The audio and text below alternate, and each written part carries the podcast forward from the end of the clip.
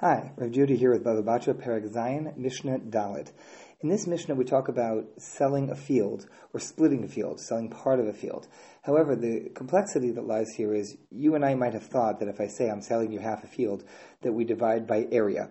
However, people who are more sensitive to agriculture and properties know that it's not so much the area that counts as much as the quality, especially in farming. So, when I say I'm selling you half a field, it's not as simple as we'll divide it down the middle, lengthwise or widthwise, you know, 50% of the area, but rather I'm giving you 50% of the value of the field. If the field has areas in it that are particularly fertile, closer to water or not rocky, and areas that are really there but not as useful, then even then it would require a much larger land area of the not as good land to be equivalent in value to the better land that's smaller. So now, if you say to somebody, "I'm selling you half the field," what do we do?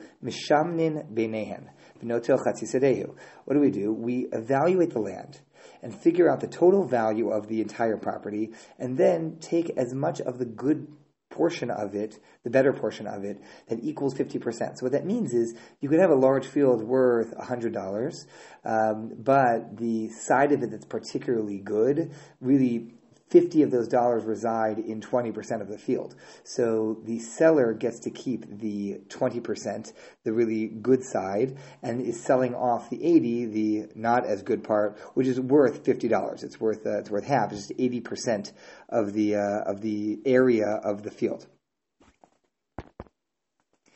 Similarly, if uh, if someone says chetzia bedarom I'm selling you the southern half of the field. It doesn't mean the southern half of the field geographically only. Like divide the field in half and you get the southern half. What it means is you're getting from the south side the amount that equals 50% of the value of the field. So we we do this estimate and division.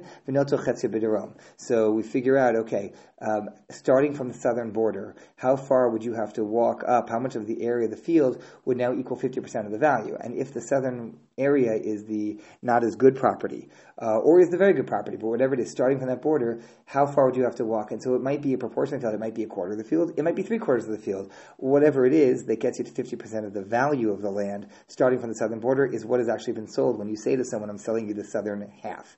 Not half by area, half by value, starting from the south. So the, the buyer, the, the new owner of half the field, the southern half or whatever it is, um, takes upon themselves as part of the deal, it's assumed that they will place a fence on their side of the property line, meaning the fence doesn't straddle the property line. The fence is cutting a little bit into the buyer's land to make a fence between the two properties, and a charitz and a ben charitz. A charitz is a like a ditch, and a ben charitz is a son of a ditch, meaning uh, a, a narrow little uh, little uh, little ditch, uh, one next to the other. What's going on? Kamu charitz. How much is a ditch? Shisha tefachim. It's six tefach wide. Ben charitz uh, shlosha. Uh, it's three. Now, what is that for? So it comes out in the Gemara that basically, if you put inside the fence a little ditch just inside the fence and then a bigger one, it keeps uh, animals like rodents from traveling that are in one field eating produce into the other one. They don't want to jump over the small ditch and the big ditch. It keeps them from uh, from really bridging and spreading. So you can keep your rats in your field. I don't want them in my field, but it's going to be the buyer's job to put it on the inside, on their side of the fence, on their property, as the field is divided.